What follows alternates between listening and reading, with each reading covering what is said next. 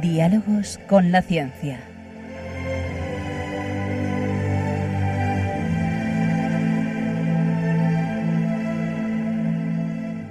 Dirigido por Javier Ángel Ramírez.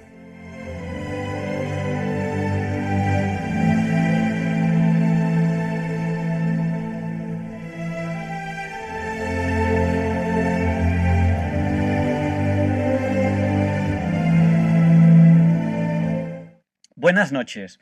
Estamos en Diálogos con la Ciencia, el programa para ti, que sabes que la verdad existe y la buscas. En Radio María, gracias a Dios, todos los viernes en sus dos primeras horas. Hoy tenemos un programa muy especial. Claro, tengo que empezar deseándoles feliz Navidad. ¿Cómo no? Hoy ya es 24, 24 de diciembre de 2021. Sí, no es Nochebuena, todavía quedan unas horas porque la Nochebuena la celebramos por la noche del 24, no por la madrugada del 24, que ahora, ahora mismo, son las 0 horas, 1 minuto, casi 30 segundos del 24 de diciembre de 2021.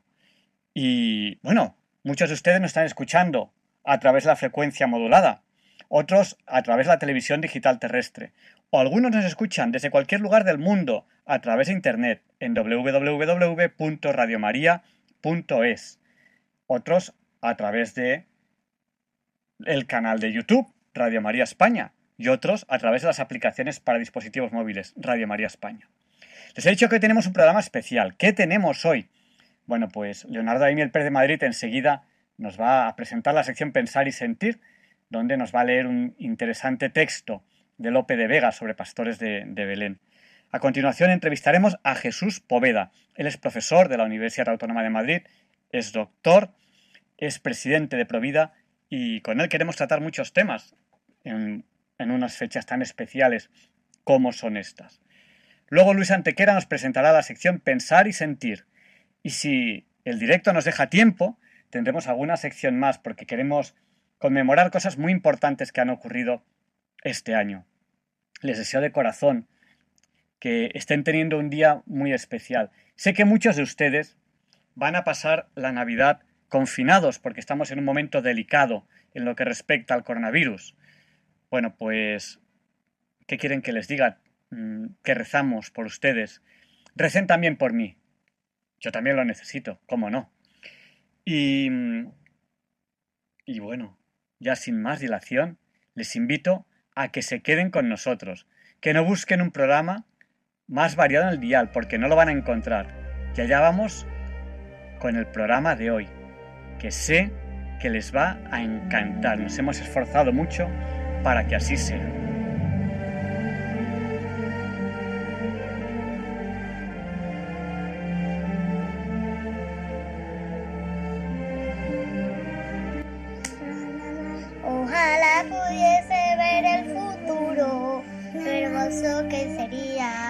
El universo, universo, universo. Los hermanos y familiares seguro que serían muy buenos. El mundo sonriente cantando de alegría. Gracias Padre Dios, gracias por la comida. Gracias Padre Dios por todo este mundo. Gracias Padre Dios.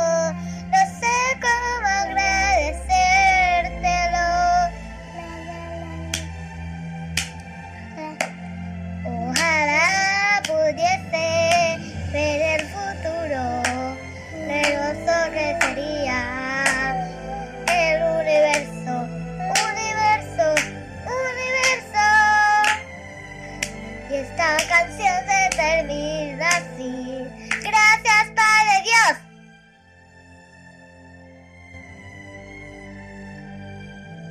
Ojalá pudiese ver el futuro. Ese es el deseo de estos niños. Allá vamos, en Diálogos con la Ciencia, semana a semana, programa a programa.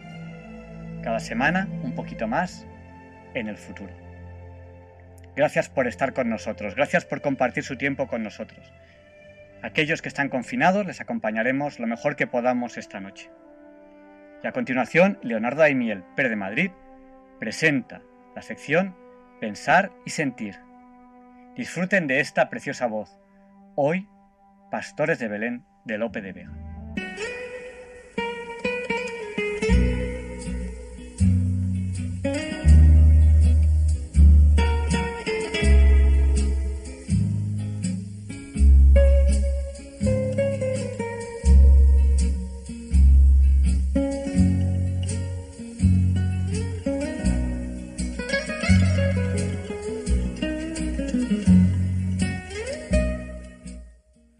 Buenas noches, queridos oyentes de Radio María.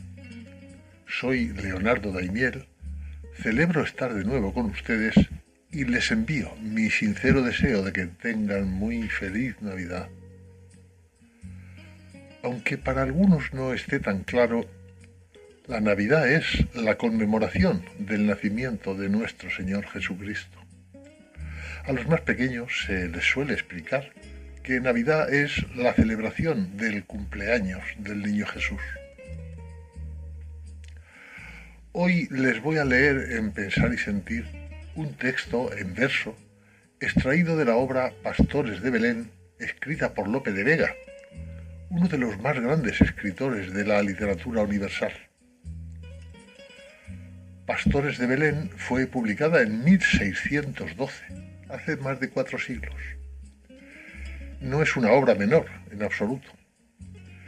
Y no lo es no solo porque tenga más de 300 páginas. Entre la enorme cantidad de obras que escribió Félix Lope de Vega y Carpio, llamado Fénix de los Ingenios, hay de todo. Centenares de obras de teatro, poesías en número incontable, epopeyas, poemas didácticos y alguna que otra novela, como esta, catalogable perfectamente entre las mejores del género pastoril. Miguel de Cervantes, que no siempre tuvo con él una relación cordial, le llamó monstruo de la naturaleza. Y vamos ya con estos versos de Lope de Vega que hoy, día de Nochebuena, nos trasladan al pesebre de Belén minutos después de producirse el acontecimiento que dividió la cronología universal en un antes y un después, el nacimiento de Jesús. Dice así, temblando estaba de frío el mayor fuego del cielo y el que hizo el tiempo mismo, sujeto al rigor del tiempo. En unas pajas humildes, siendo sol, se encoge al hielo a la noche deja libre y da licencia a los vientos. Su Virgen Madre le mira ya llorando, ya riendo, que como es su espejo el niño, hace los mismos efectos. No lejos el casto esposo, que aunque estuviera muy lejos, pensara que estaba cerca de un hombre que es Dios inmenso, mirándole está encogido. Y de los ojos atentos llueve al revés de las nubes, porque llora sobre el cielo.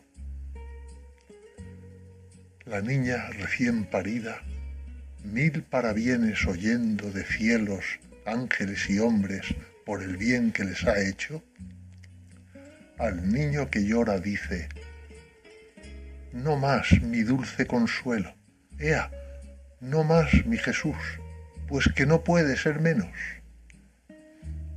Serenad, niño bendito, el sol de esos ojos bellos, no echéis a mal esas perlas por quien no sabe su precio. Nueve meses hace hoy que le dije al ángel vuestro que era vuestra humilde esclava y os hice humano aposento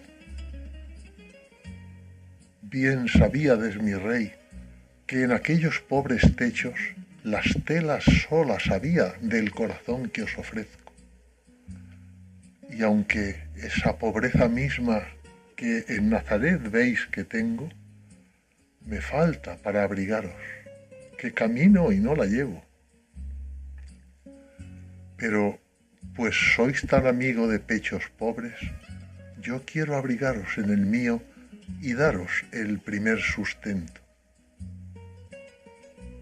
Esto diciendo María, sacó los virginios pechos a cuyos cielos más limpios se humillaron nueve cielos.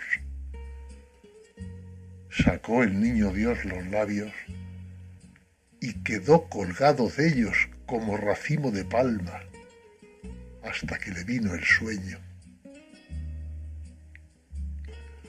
Alma, si de ver a Dios puesto de su madre al pecho, no se te enternece el tuyo, ¿dónde está tu sentimiento?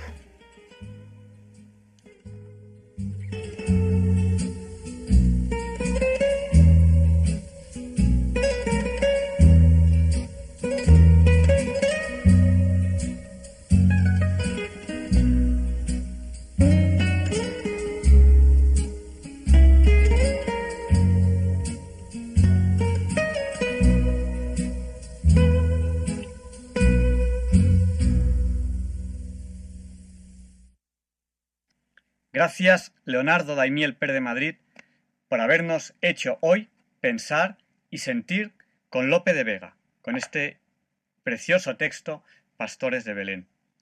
A continuación, esta entrevista que les había prometido con Jesús Poveda, doctor, profesor en la Universidad Autónoma de Madrid y presidente de Provida España.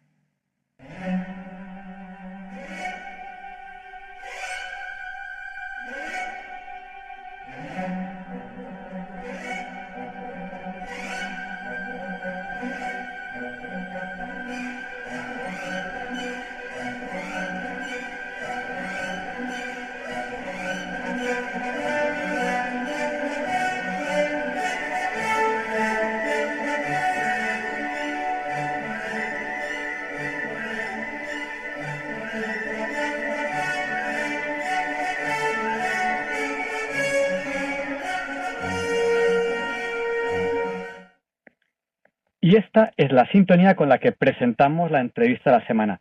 Y hoy tenemos a Jesús Poveda. Él es profesor de psiquiatría de la Universidad Autónoma de Madrid y presidente de Provida Madrid. Eh, buenas noches, Jesús. Muy buenas noches. Encantado de estar de nuevo con, este, con vosotros en este programa. Pues nada, eh, quizás un poco eh, te podía empezar preguntando qué es esto de ser provida y luego a lo mejor te pregunto, ¿y tú por qué eres provida? Bueno, la verdad es que esto de ser provida es un, un poco es una actitud en la vida, ¿no? Es una actitud de compromiso con, con el respeto a la vida humana desde el momento de la concepción hasta su final natural. Eso es ser provida, ¿no? Y esto que se dice con una frase así de corta es un poco complejo porque tristemente en la actualidad hay legislaciones que eh, permiten el aborto y legislaciones que permiten la eutanasia. Entonces ahora mismo ser prohibida es verdaderamente ser un rebelde con causa, ¿no? Porque la causa es el respeto a la vida humana y la rebeldía es no aceptar leyes que nos parecen injustas, ¿no? Y eso es ser prohibida, ¿no? Ser prohibida es respetar la vida humana desde la concepción hasta la muerte natural y en países como España donde hay legislaciones que permiten tanto el aborto como la eutanasia, pues es eh, similar a, a, convertirse en un rebelde, pero rebelde con causa, nada de rebelde sin causa, rebelde con causa.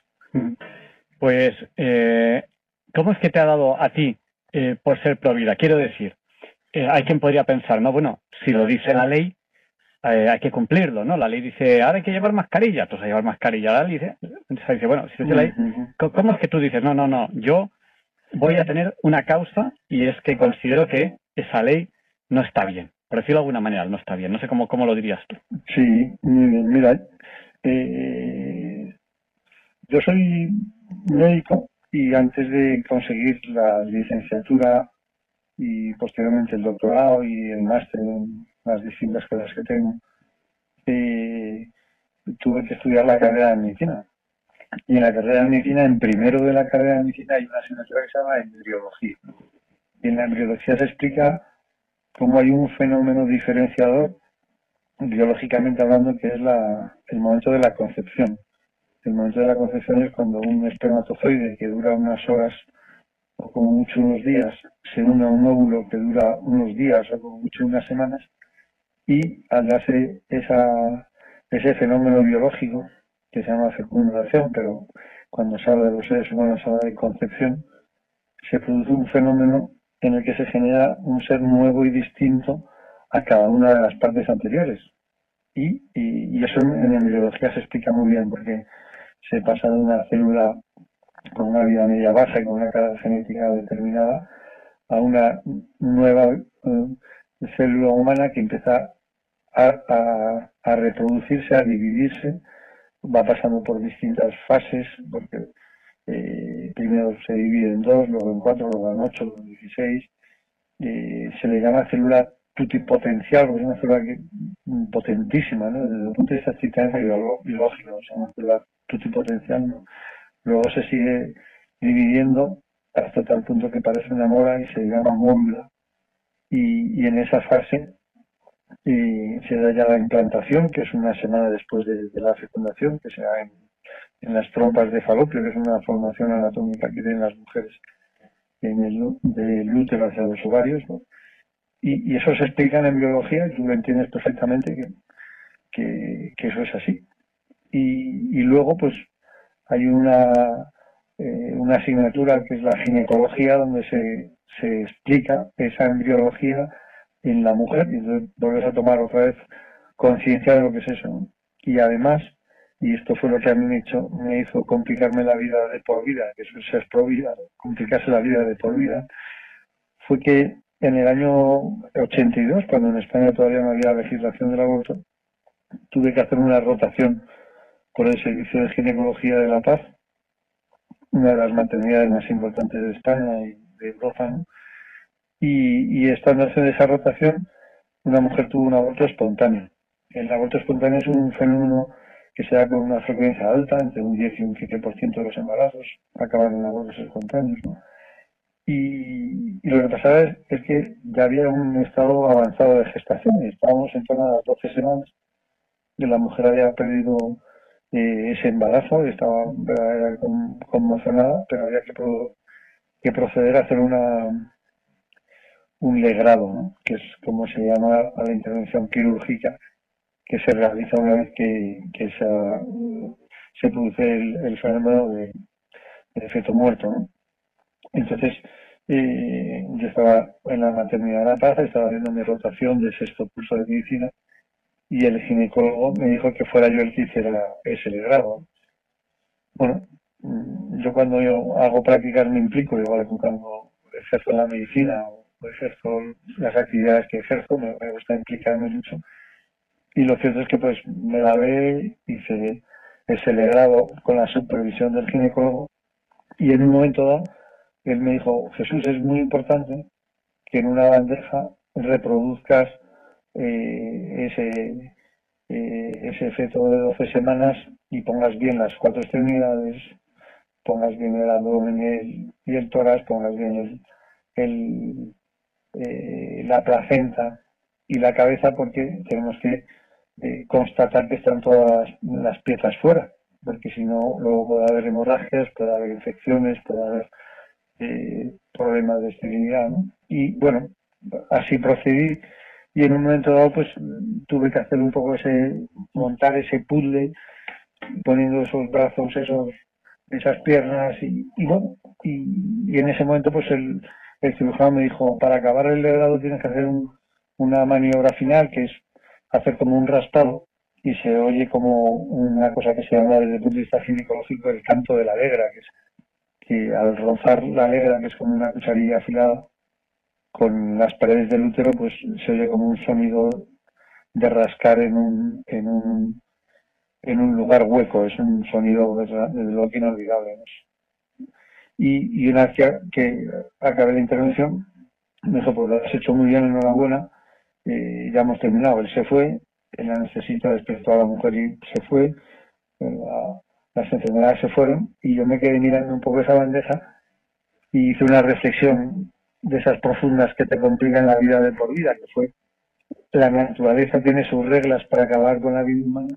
¿Quiénes somos nosotros los seres humanos para decir quién puede vivir y quién no puede vivir, ¿no? Y me rebelé ante esa posible ley de aborto que vendría, ¿no? Y así, así pasó. En el año 85 se empezó a, legislar en España a favor del aborto. Y desde aquellos años pues me, me compliqué la vida por la vida, inicialmente con una asociación que se llamaba Jóvenes Pro Vida, apenas tenía 24 años, acababa de terminar la carrera de medicina, luego pues formé parte de la Federación Española de Asociaciones de Jóvenes Pro Vida, fui el presidente de esa federación, y luego pues he ido formando parte de, instituciones, asociaciones, fundaciones, y siempre un poco en esa trilogía que hacemos en, en Provida, ¿no? que es ayudar a mujeres embarazadas, es lo más importante, labor asistencial. Luego, además de ayudar a la mujer embarazada, dar formación, pensamos que es fundamental porque muchas mujeres dejan de abortarse y dejan de ignorar. Y luego, en tercer lugar, pues una cierta actividad social de, oposición a leyes que, que la absolutamente injustas, ¿no?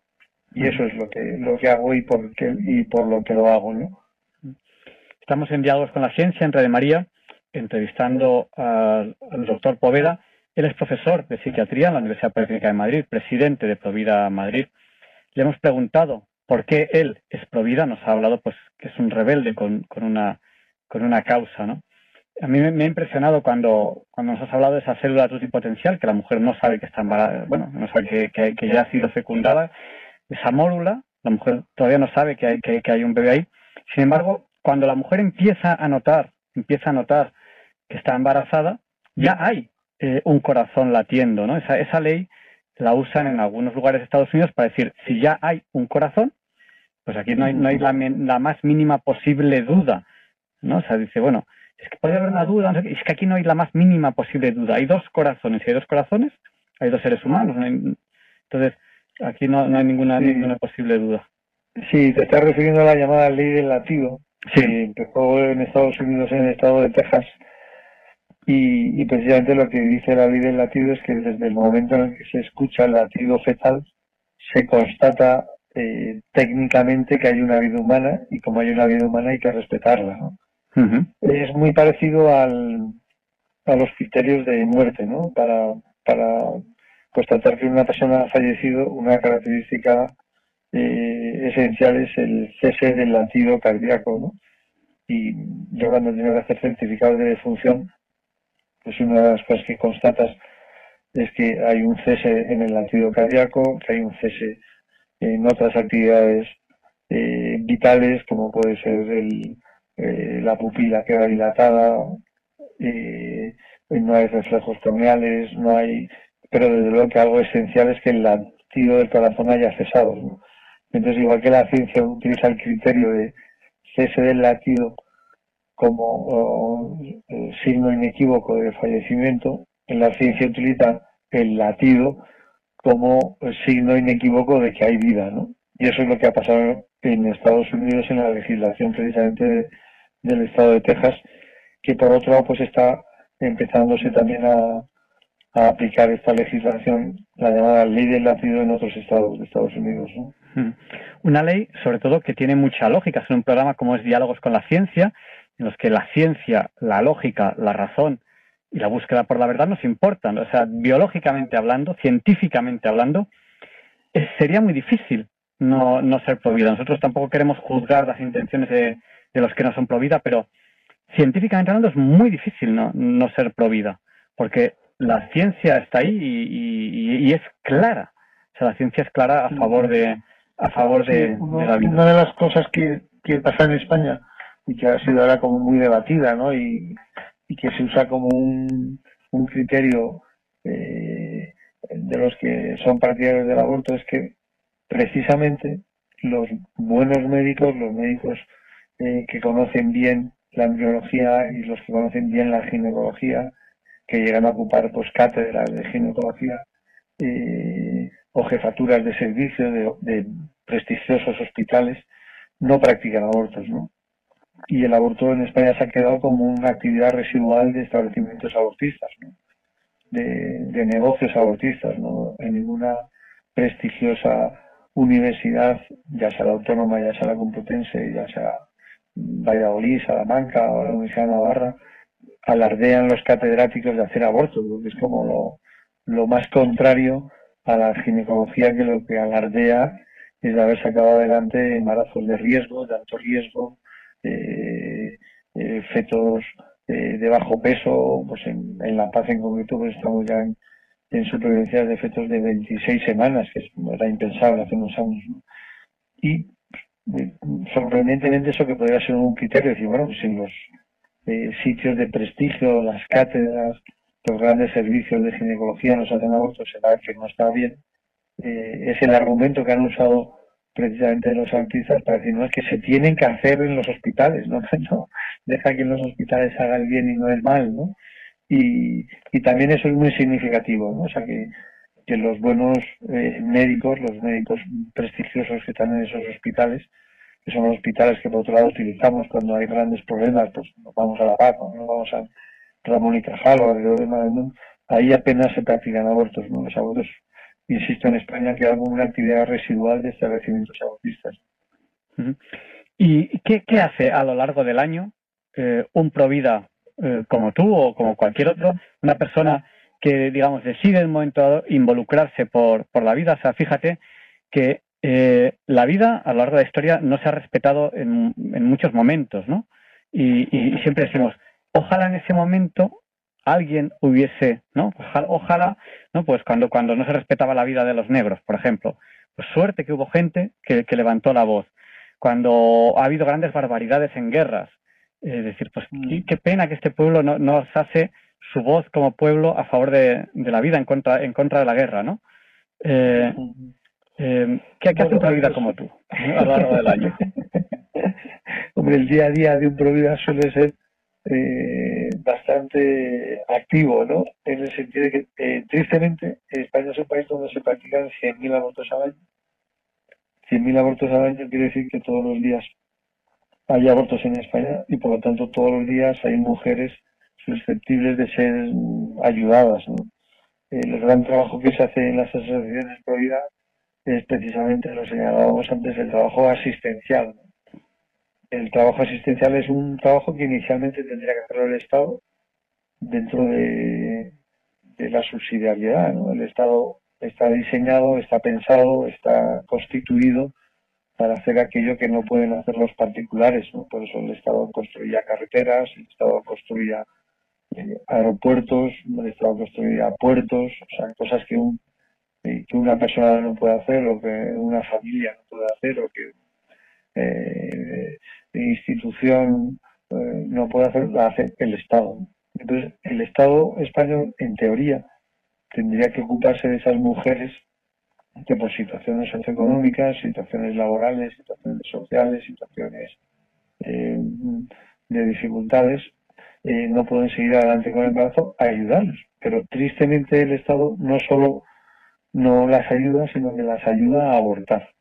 En España se, se dice y que hay una ayuda de cerca de 25.000 millones para facilitar el aborto y los conciertos con establecimientos abortistas y solo 5.000 millones para ayudar a asociaciones, instituciones, fundaciones pro vida.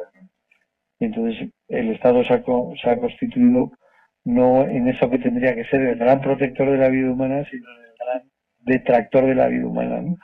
Y entonces lo que hacemos en Provida es, en primer lugar, una red asistencial muy, muy importante, un tejido además muy complejo, muy, eh, muy, muy distinto, ¿no? Pues hay fundaciones como la Fundación Madrina que lo que hacen es amadrinar a la mujer embarazada durante el embarazo para ayudarla y que siga adelante, amadrinándola con una familia que a la mujer embarazada, otras asociaciones como puede ser Red Madre, lo que hacen es constituir esa red social psicosocial, ¿no? donde hay apoyo psicológico, apoyo médico, apoyo Y entonces lo que se, lo que hacemos los Provida es implicarnos en esa ayuda a las mujeres que están en situación de, de riesgo por su embarazo, ¿no? de exclusión social por su embarazo, tantas mujeres que las han echado del trabajo por estar embarazadas, o tantas mujeres que tienen que abandonar los estudios por estar embarazadas.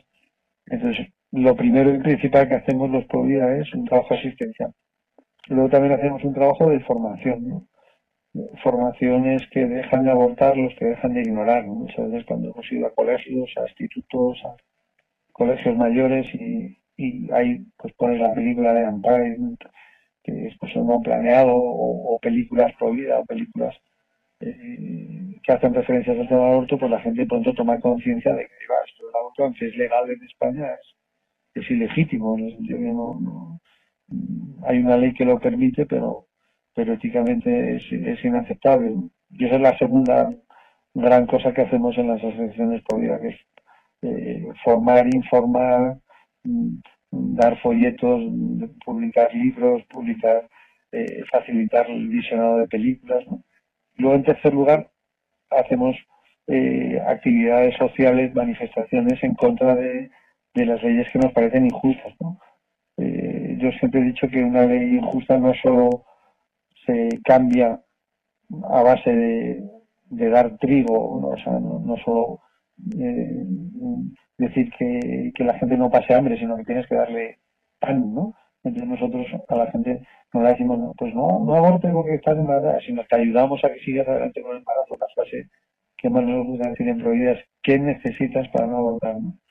Entonces, en primer lugar, asistencia, en segundo lugar, formación, en tercer lugar, resistencia a leyes que nos parecen injustas. Entonces hay que protestar por estas leyes, hay que hacer manifestaciones, hay que eh, hacer ver a la, gente que, hay leyes que son injustas, igual que lo acabas de mencionar, pues la ley, leyes raciales que por, ser de una raza quedado discriminado, o por ser judío quedado discriminado, por ser gitano quedado discriminado, por ser eh, de una etnia quedado discriminado, eso, eso es injusto, eso hay que, que denunciarlo. Y a veces en esas denuncias pues hay problemas, ¿no? Y hay detenciones, y hay juicios, y hay eh, falsas acusaciones. A mí me han acusado y he tenido juicios de, de haber golpeado a la policía, nada más lejos de mi intención que, que, que golpeado en policía, ¿no? Y he tenido que defenderme y, llevar pruebas y llevar fotos y llevar vídeos de que yo no he golpeado a ningún policía.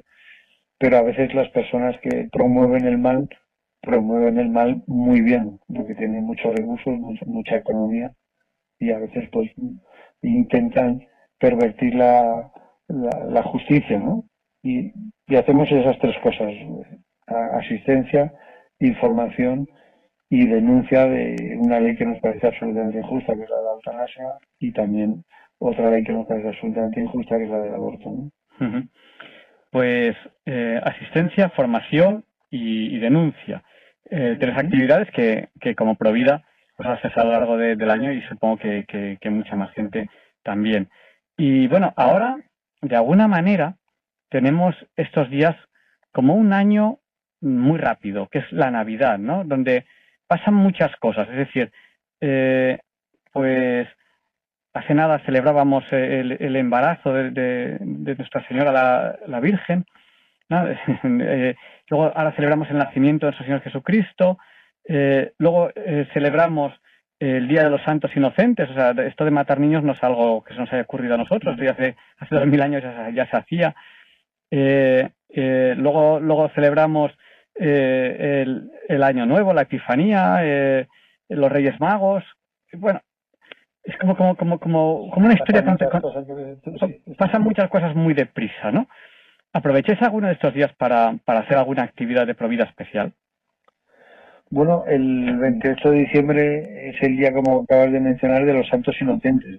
Los santos inocentes son aquellos niños que nacieron en Belén y en torno a, la ciudad de Belén, que fueron eh, asesinados por, por un mandato real, que era el del rey Herodes, que vio que su, su corona corría peligro y para evitar ese rey, que él confundía el rey eh, espiritual y el Rey Eterno y el Salvador, con un rey temporal, pues lo que hizo fue mandar a sus eh, guerreros, a sus militares, a que en Belén a todas aquellas mm, criaturas que tuvieran en torno a dos años, eh, que era el tiempo que él estimaba por sus asesores que tendría ese rey que era el Salvador, pues a acabar con sus vidas y hubo esa famosa matanza de inocentes que, los cristianos conocemos bien porque la conmemoramos el 28 de diciembre.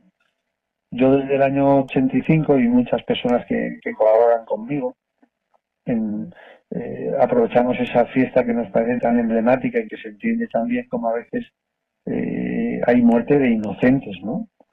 Y recuerdo eso que en el año 85 organizamos una manifestación con camellos y caballos por Madrid y el eslogan era Herodes mató menos niños, feliz Navidad.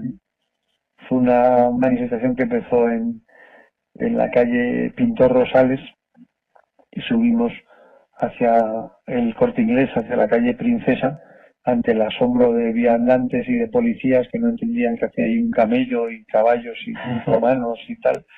Y cuando llegamos a la Plaza de España ya pues llegó la, los antidisturbios, nos pararon y dijeron que esto no había autorización, no había permiso, que dónde íbamos, que qué pasaba y, que quedábamos detenidos. Entonces eso, pero claro, detener a un camello y a diez caballos queda un poco ridículo. Así que negociamos, que es parte de las manifestaciones, negociar con las autoridades. Y pasó algo tan curioso como que el, el camello y los caballos acabamos en la casa de campo, bajando por la costa de San Vicente, acabamos en la casa de campo siendo recogidos por los vehículos adecuados para llevar a los caballos al caballo, a camellos a su lugar adecuado. Y el que iba disfrazado de Herodes, pues acabó yendo en metro a la casa del defensor del pueblo, que era en aquellos años Joaquín Ruiz Jiménez, ¿no? era, me contaba la persona que iba disfrazado de, de, Herodes, que iba acompañado con dos romanos ahí en el metro, o sea, la escena era realmente que de pronto se acercaban algunos niños para pedirles cosas como si fueran los reyes magos, y él decía, no, no, soy Herodes, entonces las madres explicaban, ¿no? Bueno, pues aquella fue esa manifestación, ahora desde lo que no se me ocurriría hacer semejante manifestación porque eh, el dinero que costaba ese camello y esos caballos pues lo aplicaríamos a las casas de acogida que tenemos, ¿no? que necesitan muchísimos recursos. ¿no? Pero bueno, en aquellos años hacíamos esas manifestaciones, luego ha habido muchísimas otras manifestaciones y en la actualidad pues es una cosa un poco simbólica que es ir a estos establecimientos donde se hacen abortos y sentarse pacíficamente delante al margen en un estilo Gandhi, donde con una actitud de no violencia eh, pues ponemos de manifiesto lo injusto que nos parece el aborto. Porque yo creo que además eh, tiene que ir íntimamente ligado, ser, estar a favor de la vida con la actitud pacífica y no, y no violenta. O sea que, que Por supuesto, a mí me gusta mucho explicar que el aborto es un acto violento, es un acto donde se acaba con la vida de un inocente, donde se aplican unas tenazas, donde se aplican unos eh, eh, unos instrumentos cortantes, donde se hace violencia contra esa vida humana y que una manera de alguna manera de, de apoyar a esos concebidos no nacidos es con una actitud de, de paz y, y, yo os puedo decir paz intrauterina, paz uh -huh. y esa, esas entradas siempre han sido sentadas pacíficas siempre han sido sentadas donde no no se ha hecho nada. O sea, lo único que se ha hecho ha sido sentarse. Lo que pasa es que yo entiendo que las autoridades eh, pues pongan en marcha sus recursos y sus mecanismos y sus policías y, y luego pues como vaya pasando otros años pues pueda en la comisaría de Tetuán uh -huh. o a veces incluso en la comisaría de, de Moratalaz que es la que consideran para los presos de alto riesgo ¿no? yo no sabía que, que resulta que es que soy considerado como un preso de alto riesgo una persona que es profesora de una universidad pública como la autónoma desde hace 25 años que ejerce su ejercicio profesional desde hace más de 30 años, pero que parece que si te, te, te sientas delante de un establecimiento autista, pasas a ser un delincuente de alto riesgo. ¿no? Es, uh -huh. Pero es un poco una manera de denunciar la, la falta de congruencia ¿no? de, de, una ley tan injusta. ¿no? No, bueno, yo, yo, creo, yo creo que la falta de congruencia pues eh, también se muestra en esto que estás comentando. O sea, una persona que se sienta delante de un centro en el cual Mm, hace, hacen algo que mm, es, es, completamente contra la lógica. Porque dice, científicamente hablando, no hay menor duda. O sea, no, hay, no hay postura más anticientífica para con esa vida. Porque científicamente hablando, no hay duda. Y sin embargo, pues hay una ley que dice, no, es que yo la ciencia me da igual, aquí lo que, los que legislamos somos más listos que la ciencia, tanto que decimos que si ciencia, que si ciencia, que no sé qué, somos aquí más listos que la ciencia, somos más listos que la biología, y decimos que, que, que a este niño se le mate. Y defender la vida, pues te convierte en una persona de alto riesgo, a pesar de que eres una persona profesor de psiquiatría de la Universidad Autónoma de Madrid, eh, Jesús Poveda, presidente de Provida Madrid, llevas años siendo profesor, llevas años ejerciendo y que tú lo único que haces es mostrar, mostrar a la gente, decir, oye, a lo largo del año asistencia, a lo largo del año formación y este día del año, el 28 de diciembre, una actitud de denuncia pacífica, pacífica. Sí, a mí me gusta mucho decir esa frase de 364 días de asistencia y uno de resistencia, pero insisto, es una resistencia totalmente pasiva, en ningún momento hay ningún tipo de coacción, o sea, se deja entrar a las personas que quieran entrar en los establecimientos abortistas, se deja salir, se deja pero te sientas un poco para un poco al margen en un estilo Gandhi. O sea, Gandhi lo único que hizo para hacer la revolución india era sentarse, ¿no? Y hacer huelgas de hambre y, este tipo de cosas absolutamente pacíficas. ¿no? Entonces, con ese espíritu de, de Gandhi, que es un espíritu de no violencia, pues te sientas, ¿no? Ya te digo que en muchas ocasiones he sido detenido, en muchas ocasiones he sido trasladado. Además, todo como muy incongruente, ¿no? O sea, la, la vez que fue un poco el, el sumum de la incongruencia fue cuando en un momento dado pues me esposan, me, la policía un poco sin darse cuenta me arrastra y acaba un poco metiéndome de cualquier manera en, en un coche policial, me llevan a Tetuán, estoy ahí cinco horas y entonces cuando, cuando llevas mucho tiempo detenido, antes de que te den eh, eh, el permiso para salir de ahí, te, te ofrecen la posibilidad de, de una, un reconocimiento médico. Entonces yo pedí el reconocimiento médico y me llevaron al centro eh, de salud que hay en Bravo Murillo, que se llama José Mata, donde eh, mi padre trabajó hace años y donde yo trabajé hace años. Entonces, la escena de ver a un médico que ha trabajado en ese centro de salud, esposado por la policía, para ser explorado por un médico, para que te den el certificado de que la policía no te ha golpeado, me pareció esperpéntica.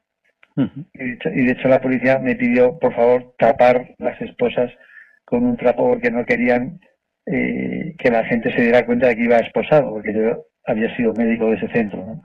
Entonces, yo reconozco que ahí fuerza un poco eh, la situación, pero es que me parece que es tan, tan incongruente el, la, esa ley que me parece que cuando la denuncias eh, activa y pasivamente y ha habido denuncias a este establecimiento abortista de Dator porque han arrojado residuos biológicos en la calle y hay pruebas y se han llevado a los juzgados y eso ha sido archivado y ha habido veces en que alguna mujer ha fallecido en ese establecimiento abortista y, ha sido trasladada a la paz en una situación de, de, perforación de útero, tú lo denuncias y ha sido archivado.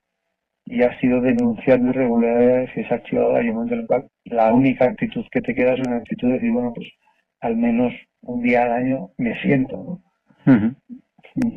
Y eso es un poco lo que lo que pasa algunos 28 de diciembre. Yo para este 28 de diciembre eh, veo tres escenarios. Un escenario es que esté lleno de policía, porque ya hay una ley que va a impedir a toda costa que las personas de Provida se puedan acercar a estos establecimientos. Hay otro escenario, que es el que se dio el año pasado, que es que eh, grupos feministas pidan la autorización al Ministerio del Interior y el Ministerio del Interior las conceda de hacer una manifestación en la acera del establecimiento abortista. Ese sería el segundo de los escenarios, que pues tampoco había una sentada.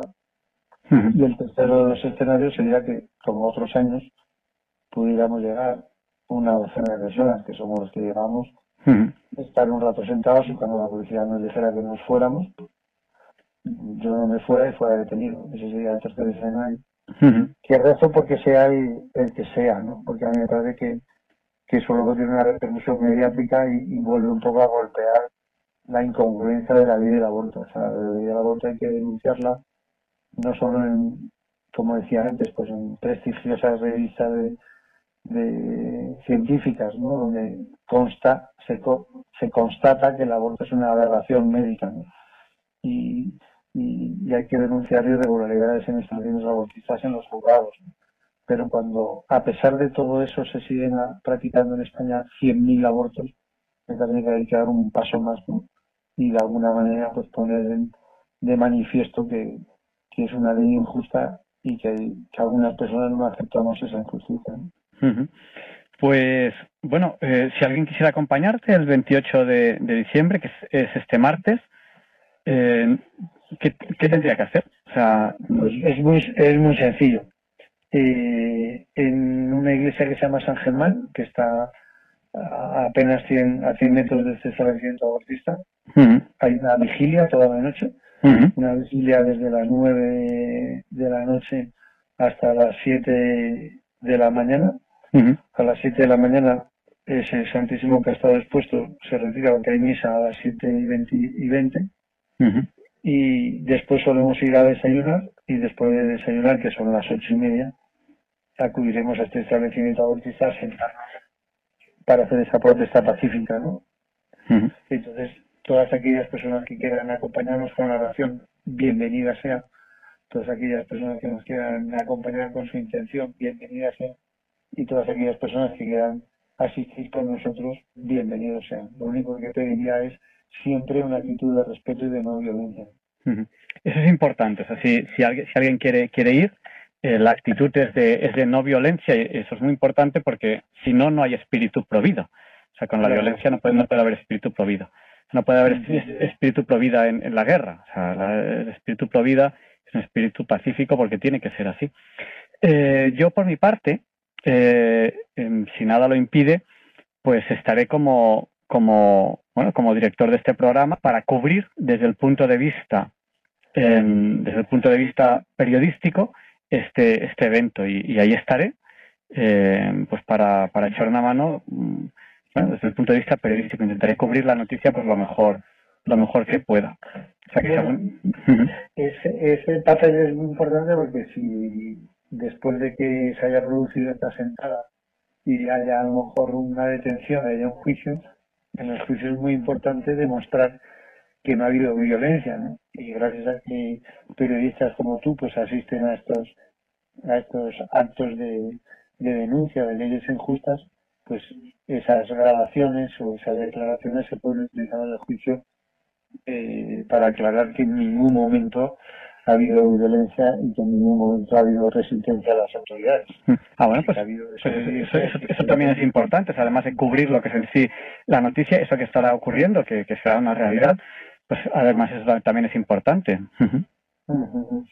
Así que te agradezco muchísimo que una vez más este año quieras acompañarnos de esta manera que también es importante. Yo, yo siempre he dicho que, que la actitud provida cada uno la puede hacer desde su profesión.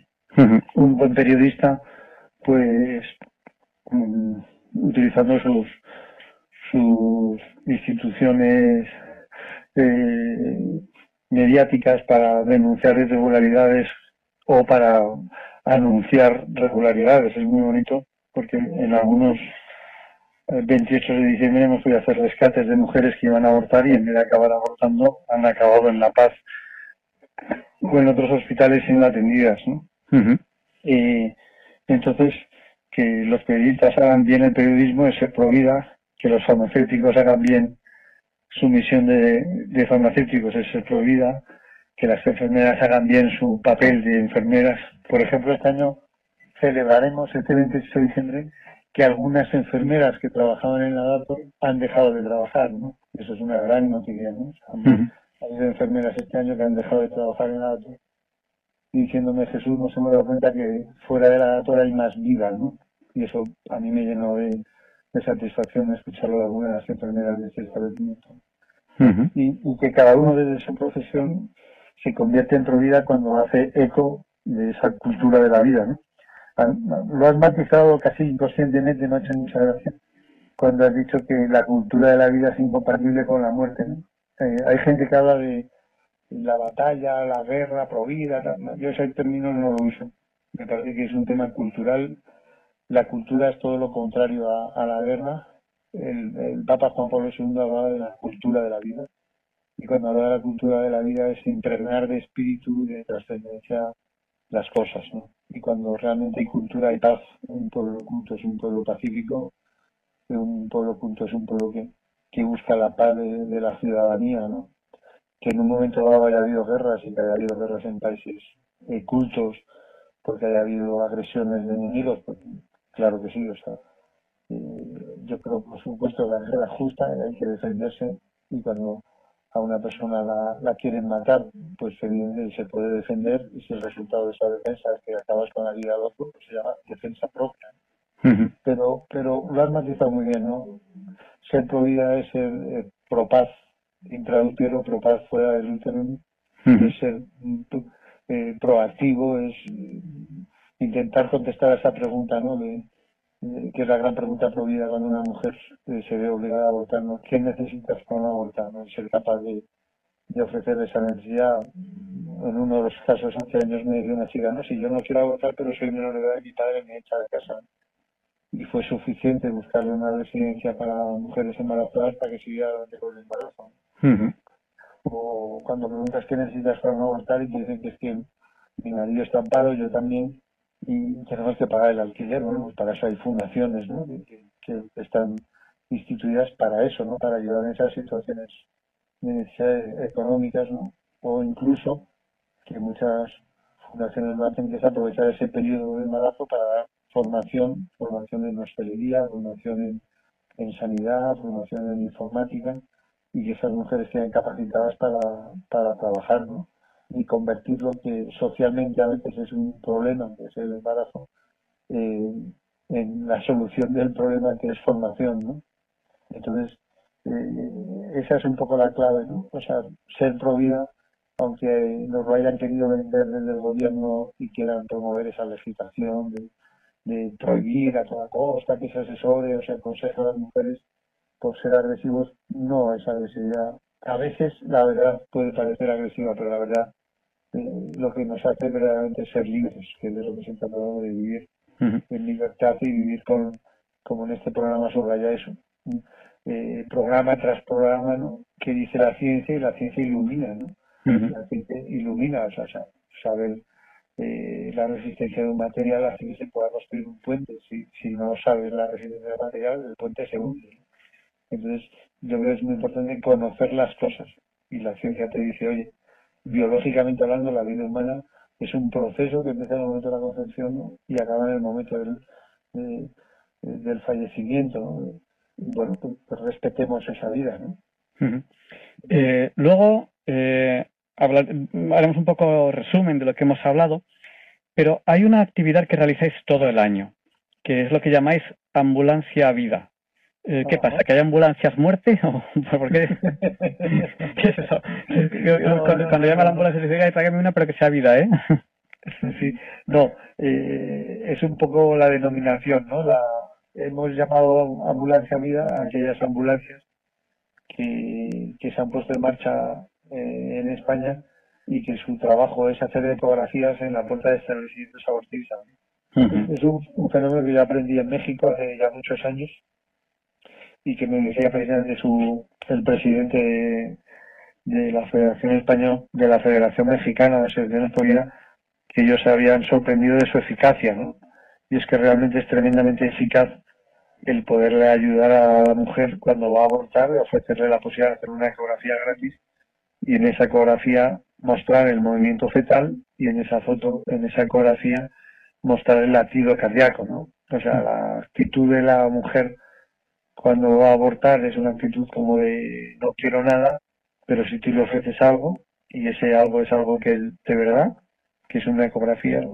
A mí me gusta mucho contar una cosa, perdona que a, lo mejor eh, estamos ya un poco pisando el tiempo, pero me pareció muy significativa la, siguiente anécdota que voy a contar. ¿no? Mira, eh, cuando empezó la, ambulancia vida, igual que en la actualidad, llevamos ya cinco años, y yo soy el responsable médico de esa ambulancia, o sea, mi, mi firma como médico eh, es la que tiene la Comunidad de Madrid para constatar que, que supervisando el trabajo que se hace en esa ambulancia se hace un trabajo médico. Y, entonces siempre me he encargado de que los ecografistas que van sean buenos ecografistas. Eh, en la actualidad hay una ecografista que es una enfermera especializada en embarazos, en primer trimestre de embarazos, es una ecografista de la Cruz Roja que es excepcionalmente bueno, ¿no? Marina.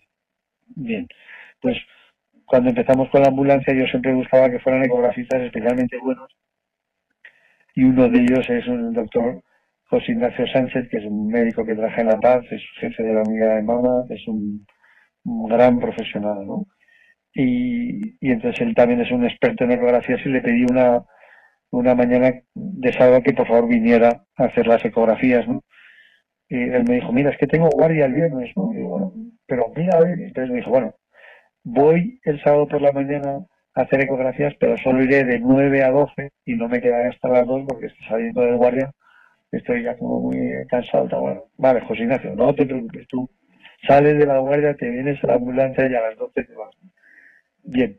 Y, insisto que fue uno de los primeros días que pusimos la ambulancia en marcha. Y lógicamente las personas que trabajan en establecimientos abortistas se ponen muy nerviosas cuando aparece la ambulancia porque le quitan trabajo. Y eso quiere decir que le quitan dinero. Las personas que trabajan en establecimientos abortistas a veces lo hacen por ayudar a la mujer, pero otras veces lo hacen por ganar dinero. Bien, entonces esa es sábado por la mañana, llegó la ambulancia, llegó José Ignacio, José Ignacio se inició en la ambulancia, para, que es la misión del ecografista que está en la ambulancia, es eh, atender a alguna mujer que, que cambie de parecer y, y, se deje hacer la ecografía. Y los del establecimiento abortista de llamaron a la policía al ver la ambulancia como muy enfadados. Y me acuerdo perfectamente, porque es una imagen para mí inolvidable, que llegó una unidad policial con un chico y una chica la chica, pues una chica joven, dinámica, era además la que tenía más mando de los dos, y un chico así muy fuerte, de estos que la gente le llama por lo visto dentro del mando los curasán, porque están así como muy, con una forma muy atlética y tal, ¿no? Bueno, el caso es que llegaron, me miraron que estaba cercano a la puerta, ¿y usted qué hace? Pues mire, reparto estos folletos, cogieron unos folletos y entraron en, en la dator y en la dato les dijeron, mira, estas personas de afuera están presionando a las mujeres, no nos dejan trabajar, los policías estaban cumpliendo órdenes. Entonces salieron y me dijeron, eh, ¿podemos inspeccionar la ambulancia? Y yo le dije, por supuesto, igual que los médicos exploramos a los pacientes, la policía inspecciona las ambulancias. Entonces abro la puerta de la ambulancia y de pronto veo como la, la poli, la chica poli, se queda mirando a José Ignacio Sánchez con cara de asombro y de pronto la chica mira a su compañero, el compañero mira a la chica y dice, yo aquí está pasando algo, me estoy perdiendo. Y entonces resulta que los policías vieron que José Ignacio Sánchez era el médico que había atendido en La Paz la tarde del viernes a una chica que había sido abusada. Entonces la llevaron a La Paz, la policía, y, el responsable de la Guardia de la Paz, que era José Ignacio, pues atendió a la policía para escribir el tipo de lesiones que había tenido esta mujer, ¿no? Y entonces la chica se queda mirando a José Ignacio y dice, pero usted es el médico de la paz, Pues sí. Usted estuvo ayer de guardia cuando nos explicó, dijo, pues sí. Y, dentro de la simpleza policial, dijo, entonces ustedes son los buenos y los de la Dator son los malos, ¿no? pues la verdad que en ese momento yo me sentí muy identificado con ese calificativo de, que hay personas que hacen el bien y ayudan a las mujeres a seguir adelante con el embarazo y otras personas que no ayudan a las mujeres y practican abortos con el prejuicio que, que tiene el acabar con la vida de inocente y, alterar esa vida de esa mujer, que sin duda después del aborto queda muy afectada. Bueno, pues nada, pues impresionante. Eh, tenemos que terminar ya eh, la entrevista porque el tiempo en la radio pasa, pasa volando. Pero sí me gustaría que hicieses un, un resumen. O sea, eh, ahora mismo nosotros ya estamos en día 24, ya hoy, dentro de unas horas, será, será Nochebuena por, por la noche y, y será Navidad. Y el día 28 es cuando mm, vas a ir con quien considere oportuno acompañarte, que puede acompañarte si quiere más gente, eh, a, un centro abortista en, en Madrid. Entonces, eh, repásanos un poco, por si alguno no ha escuchado la entrevista completa, qué vas a hacer antes de ir, eh, eh dónde vas a ir, si alguien quiere acompañarte, cómo lo puede hacer. Yo personalmente, si está en mis manos, iré como periodista para, para, para, como director de este programa que soy, de La Busco la Ciencia, para cubrir la noticia, porque es algo que va a ocurrir que sabemos que va a ocurrir hoy, pues, pues tiene que tiene que haber prensa, ¿no? Animo al resto de la prensa también que, que, asista, no solamente yo. Siempre suele, suele, venir más prensa porque es algo que, que luego es, un tema importante, que tenemos, tenemos que informar, es nuestra obligación si somos prensa tenemos que, tenemos que informar. Eh, bueno, pues hagamos un poco un resumen para aquellos que quieran ir. Mira, el resumen es muy sencillo. Eh, la noche del 27 al, al 28, en la iglesia de San Germán, que está en la calle de San Germán, en el barrio de Tetuán, apenas a, a 100 metros del establecimiento abortista Dato, que está en la calle Hermano Gárate número 4, esquina Pensamiento, hacen una vigilia. Es una vigilia que dura desde las 9 de la noche del día 27 hasta las 7 de la mañana del día 28. Es una vigilia donde está el Santísimo expuesto toda la noche.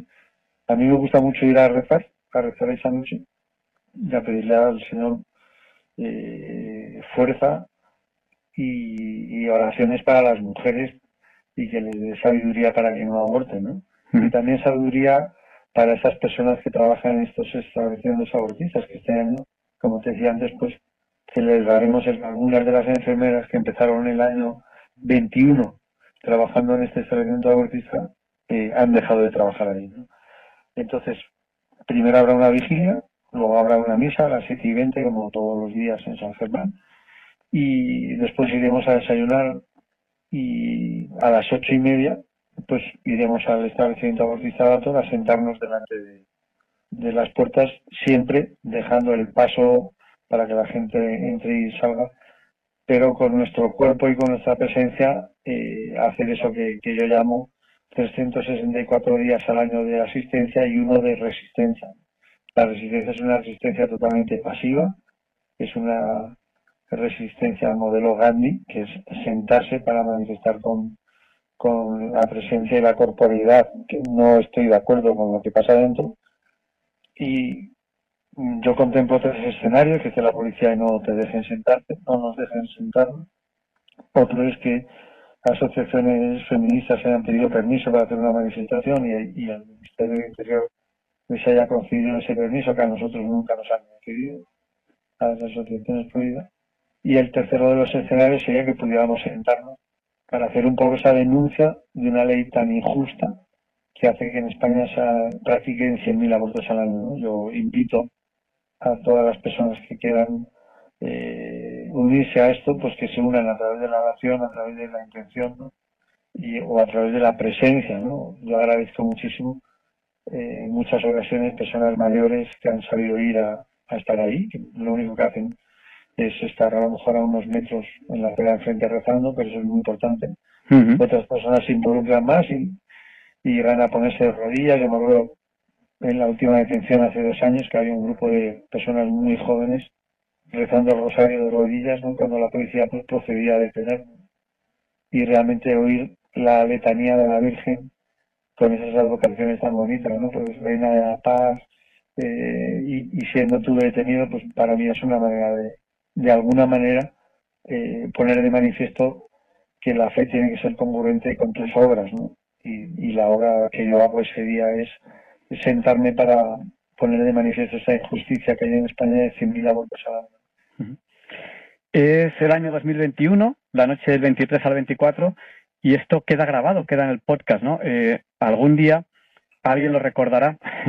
Yo siempre digo, cuando, cuando te entrevisto, que, que ahora mismo eres un, un, profesor, un, doctor, eh, Provida, eres un profesor de psiquiatría de la Universidad Autónoma, pero algún día dentro de muchos años, quizás, quizás, a lo mejor alguien decide nombrarte patrón de los de los Provida, ¿no?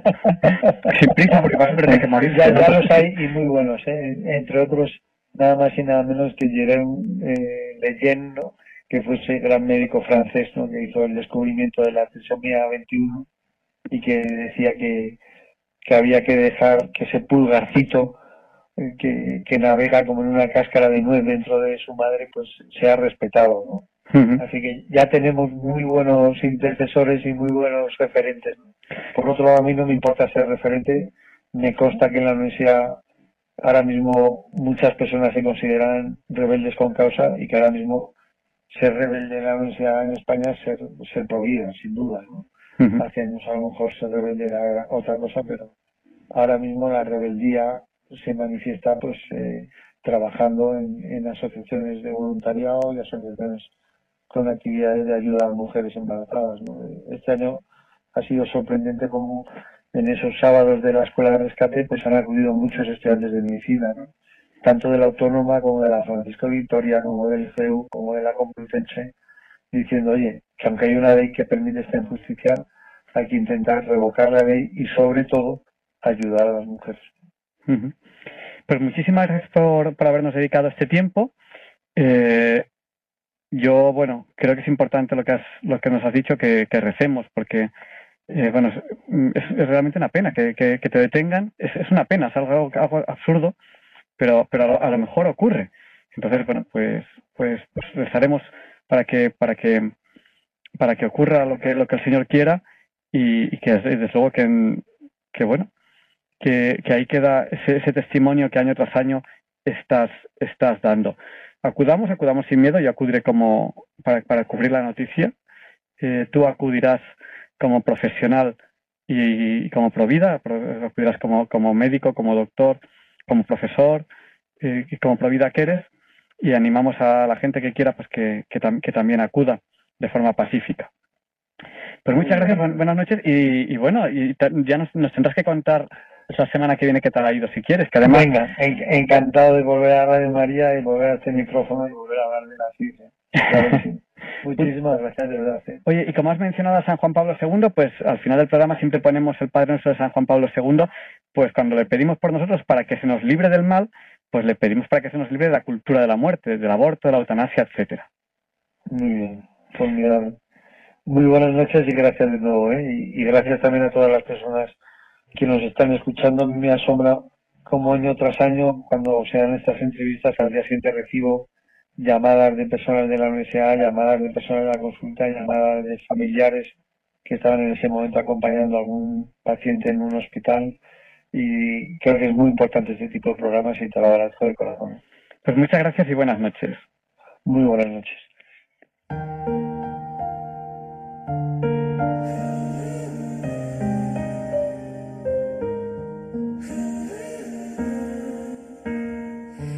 Creces en mí tan deprisa, mi piel memoriza la música que haces en mí.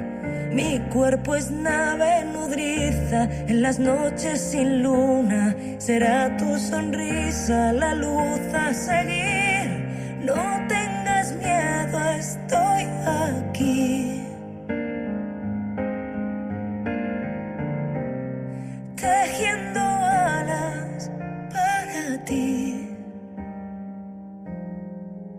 Falta poco para verte y escribir esta historia de amor. Lograrás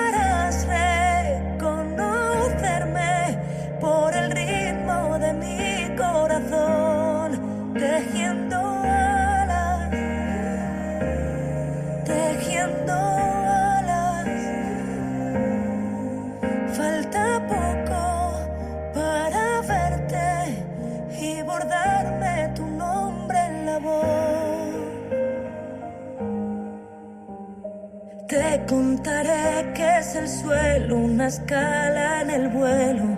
Tendrás que aprender a caer. Te cantaré viejos cuentos de cielos abiertos, de tantos dragones que puedes vencer.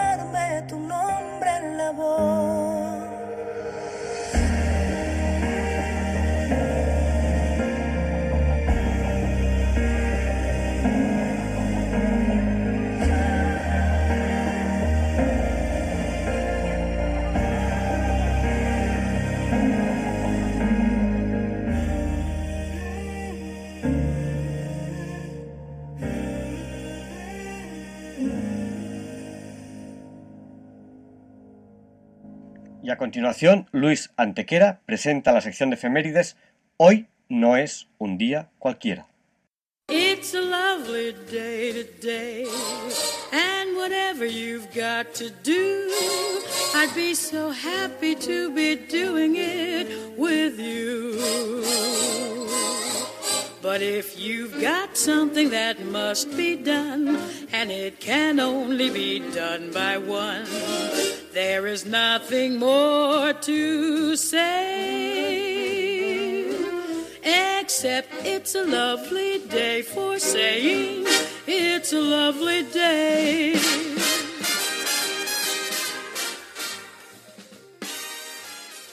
No, Javier Ángel, no dilectos compañeros de Diálogos con la Ciencia, no, queridísimos oyentes de Radio María, claro que no es un día cualquiera, ningún día es un día cualquiera y este 24 de diciembre que nos disponemos a comenzar ahora mismo, tampoco porque en fecha tal pero de 1294, tras la abdicación voluntaria de Celestino V, después de un breve papado de cinco meses, y tras la renuncia también de Mateo Rosso Orsini, elegido en primera votación antes que él, Benedetto Gaetani, más conocido como Bonifacio VIII, es elegido centésimo nonagésimo tercer papa de la Iglesia Católica, que lo va a ser nueve años. Durante ellos, Bonifacio encierra a su predecesor, Celestino V, en el castillo de Fumone, restablece Roma como sede papal, pues Celestino V se la había llevado a Nápoles. Se enfrenta al rey francés Felipe IV llamado el Hermoso, el que extermina la orden del Temple, que quería hacer tributar al clero francés, y sufre el llamado atentado de Agnani, en el que es abofeteado por el ministro de Felipe IV, Guillaume de Nogare, y por el noble italiano Sciarra Colonna, quienes de hecho lo secuestran tres días hasta que el propio pueblo de Añani lo libera.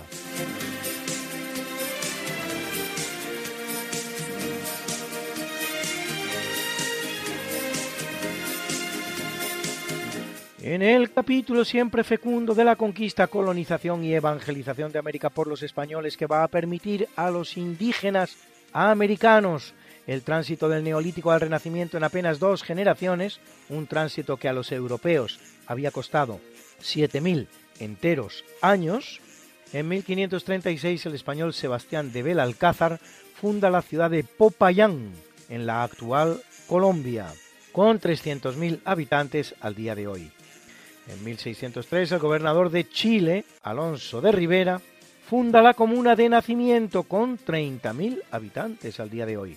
En 1726 el español Bruno Mauricio de Zavala funda el fuerte San José, luego llamado de San Felipe y Santiago, y por fin Montevideo, que podría derivar de veo un monte, Montevideo, que habría exclamado el propio Magallanes al verlo por primera vez, o incluso Monte de San Ovidio, Montevideo, Monte de San Ovidio, con dos millones de habitantes al día de hoy.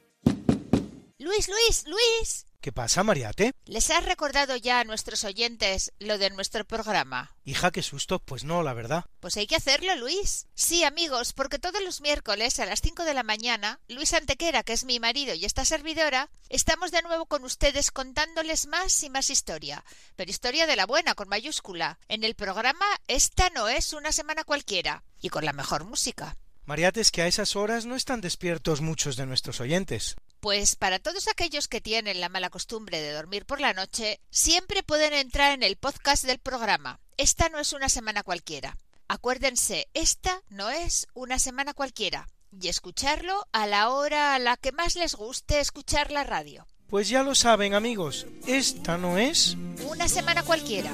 con Mariate Aragonés Y Luis Antequera. la historia como es.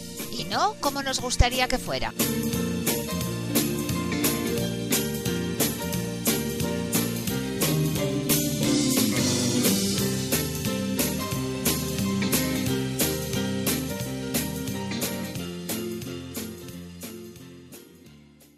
En 1631 el franciscano español Juan Pérez de Boca Negra escribe la obra Ritual, Formulario e Institución de Curas, en la que se contiene la pieza musical Anak Pachap Kusikuinin, Alegría del Cielo, primera obra polifónica escrita en América, que inaugura uno de los grandes regalos que España le hace al Nuevo Mundo y a la humanidad, la música barroca hispanoamericana también llamada música barroca virreinal. La pieza está escrita en quechua por el propio fraile, que como todos los frailes españoles en América, conocía las lenguas vernáculas más importantes del lugar en el que misionaban, aunque Boca Negra se muestra verdadero experto en quechua y aymara, la lengua principal peruana y la lengua principal boliviana, de las que era examinador en la Universidad de San Marcos en Lima.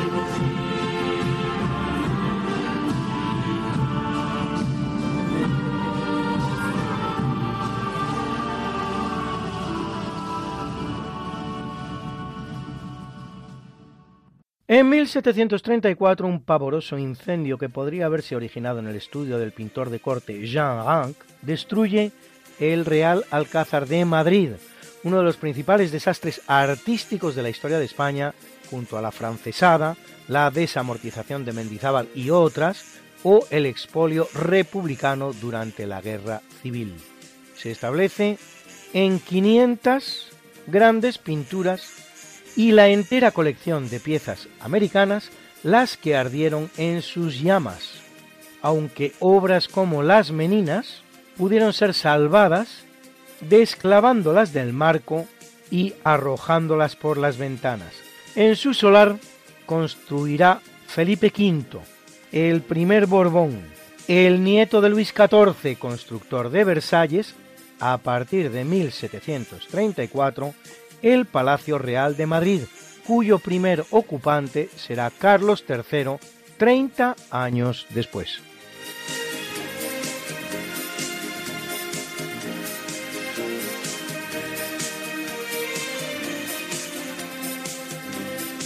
Y ya que de fuego hablamos, aunque ahora hablemos de un fuego bien diferente, el villancico a cuatro con violines Toquen presto a fuego del compositor español del barroco virreinal Esteban Salas.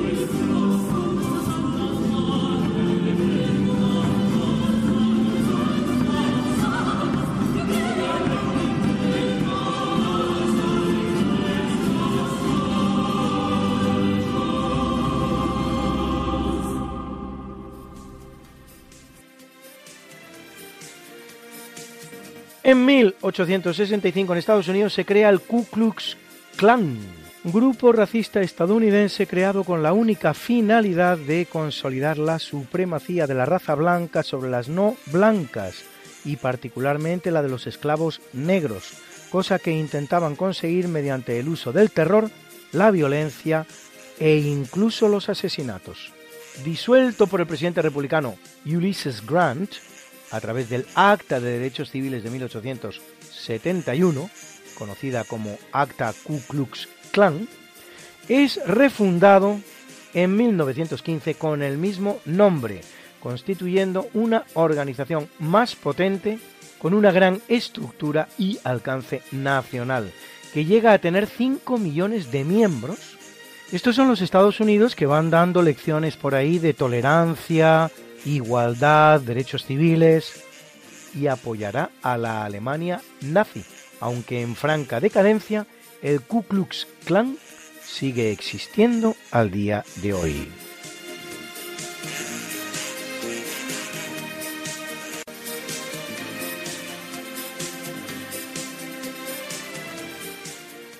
En 1914, en el marco de la recién empezada Primera Guerra Mundial, tiene lugar la llamada Tregua de Navidad, Weihnachtsfrieden en alemán, Trêve de Noël en francés, una serie de ceses del fuego no oficiales que se extienden a lo largo del frente occidental. En algunos lugares apenas sirvió para recuperar cadáveres, pero en otros los soldados franceses, alemanes y británicos intercambiaron saludos y regalos, celebraron ceremonias funerarias conjuntas, cantaron villancicos y hasta disputaron partidos de fútbol. En 1915 aún se produjeron treguas, pero en 1916 el rencor y el odio eran ya excesivos para que algo así pudiera volver a ocurrir. Bruna nació María y está en la cuna, nació de día, tendrá fortuna. Bordará la madre su vestido largo y entrará a la fiesta con un traje blanco. Y será la reina cuando María cumpla 15 años. Te llamaremos Negra María, Negra María que abriste los ojos en carnaval. En el capítulo del natalicio esta misma noche, pero del año 1, o si lo prefieren ustedes, algo antes, tal vez año menos 4, menos 5 o menos 6, nace un niño muy especial que recibirá el nombre de Jesús, hijo de José, según se creía, como informa el cronista de los hechos llamado Lucas, y de María, que anuncia el mensaje de Dios y trae al mundo la más hermosa revolución que éste haya conocido, la única de todas las producidas en la historia del ser humano basada en el amor y no en el odio. Y si antes hablábamos de ese maravilloso regalo que hizo España a América, que es la música barroca hispanoamericana, con un villancico barroco hispanoamericano celebramos hoy ese nacimiento tan especial. Los Coflades de la Estrella, obra del compositor español Juan de Araujo, interpreta el grupo de canto coral Néstor Andrenachi.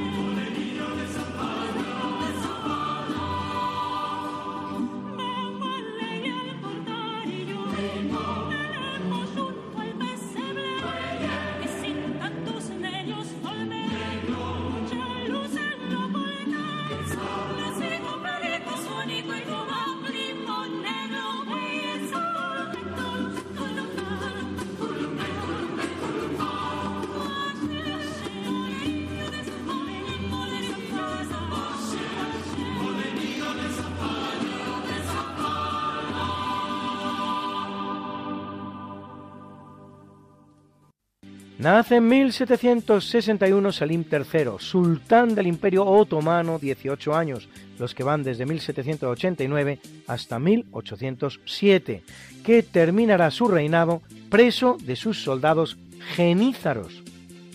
Unos genízaros que constituyen una de las fuerzas de choque más temidas de toda Europa y que en sus orígenes eran de religión cristiana, por cierto, a pesar de estar al servicio del sultán hasta morir solo un año después, asesinado por un eunuco.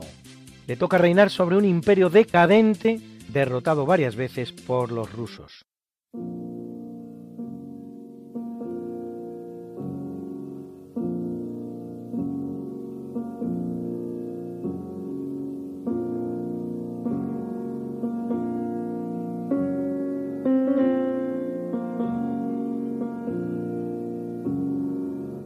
En el capítulo del obituario, en 820, asesinado, muere León V llamado el Armenio, emperador bizantino desde 813, siete años pues, en los que derrota a los árabes y luego resiste el asedio de los mongoles, que en pleno debate sobre las imágenes impone la iconoclastia, es decir, su destrucción de icono igual imagen y clastia igual destrucción es decir, destrucción de imágenes, para lo cual tiene que deponer al patriarca de Constantinopla, Nicéforo, el mismo que lo había coronado emperador.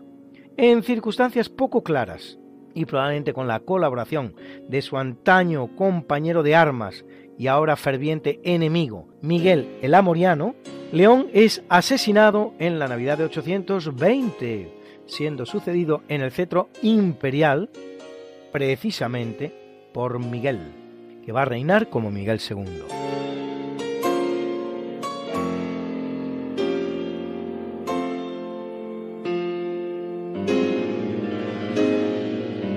En 1524, precisamente en la India, a la que había sido el primer europeo en llegar por mar, muere el gran explorador y navegante portugués Vasco da Gama, primero que dobla el Cabo de Buena Esperanza, en el extremo sur de África, para dirigirse a la India, cosa que hará caboteando la costa oriental del continente negro hasta Malindi, en Kenia, para desde allí arramplar hacia la India, cerrando así la ruta oriental hacia el sur asiático.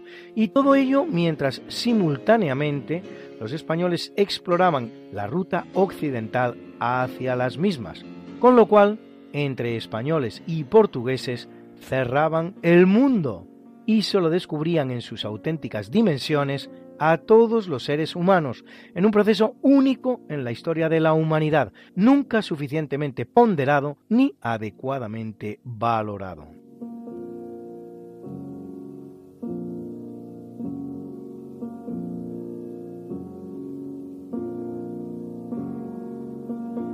Muere en 1598 Martín García Óñez de Loyola, conquistador español gobernador del llamado Reino de Chile, que pondrá gran empeño en terminar con la guerra del Arauco, en la que, sin embargo, incluso perderá la vida, y cuyo cadáver guardarán mucho tiempo los araucanos como preciado trofeo de guerra, casado, como tantos españoles, con una indígena, Beatriz Clara Coya.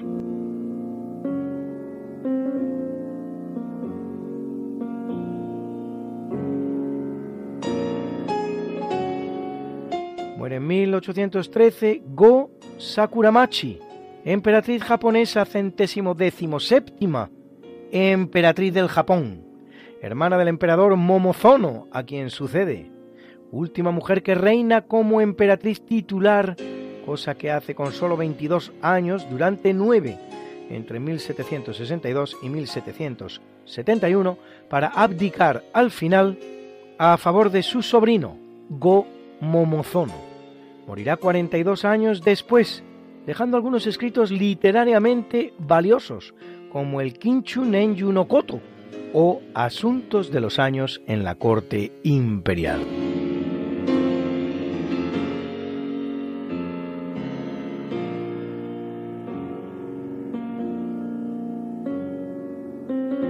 Muere en 1980 Karl Dönitz, almirante alemán, desde 1943 gran almirante Großadmiral y General Feldmarschall del Heer y de la Luftwaffe, es decir, jefe supremo de los tres ejércitos, tierra, mar y aire alemanes, nombrado por Adolf Hitler su sucesor a título de Reichspräsident, es decir, presidente del Reich, cargo que desempeñará durante 23 días de mayo de 1945, hasta que el 23 de ese mes es detenido por orden de la Comisión Aliada de Control y luego condenado en los juicios de Nuremberg a 10 años y 20 días de prisión por desarrollar la llamada guerra ilimitada submarina.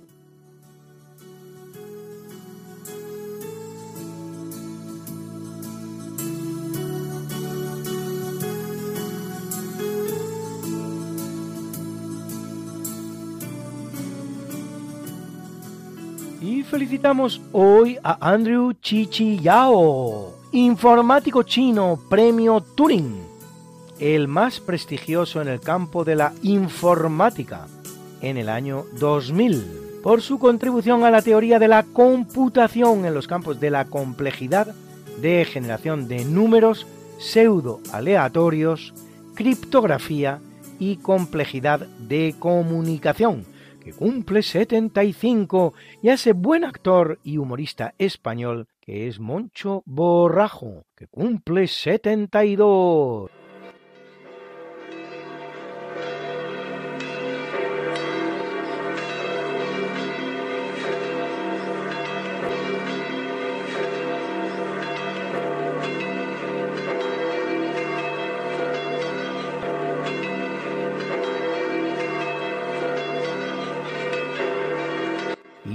Celebra la Iglesia Católica a Gregorio, Luciano Metrobio, Pablo Zenobio y Eutimio, mártires, a Bonifacio Castorino y Delfín,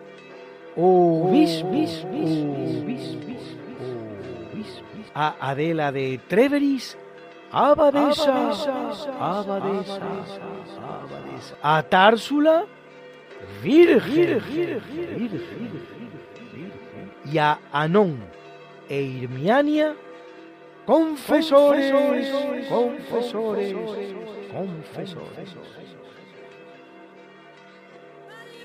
Got something that must be done, and it can only be done by one. There is nothing more to say,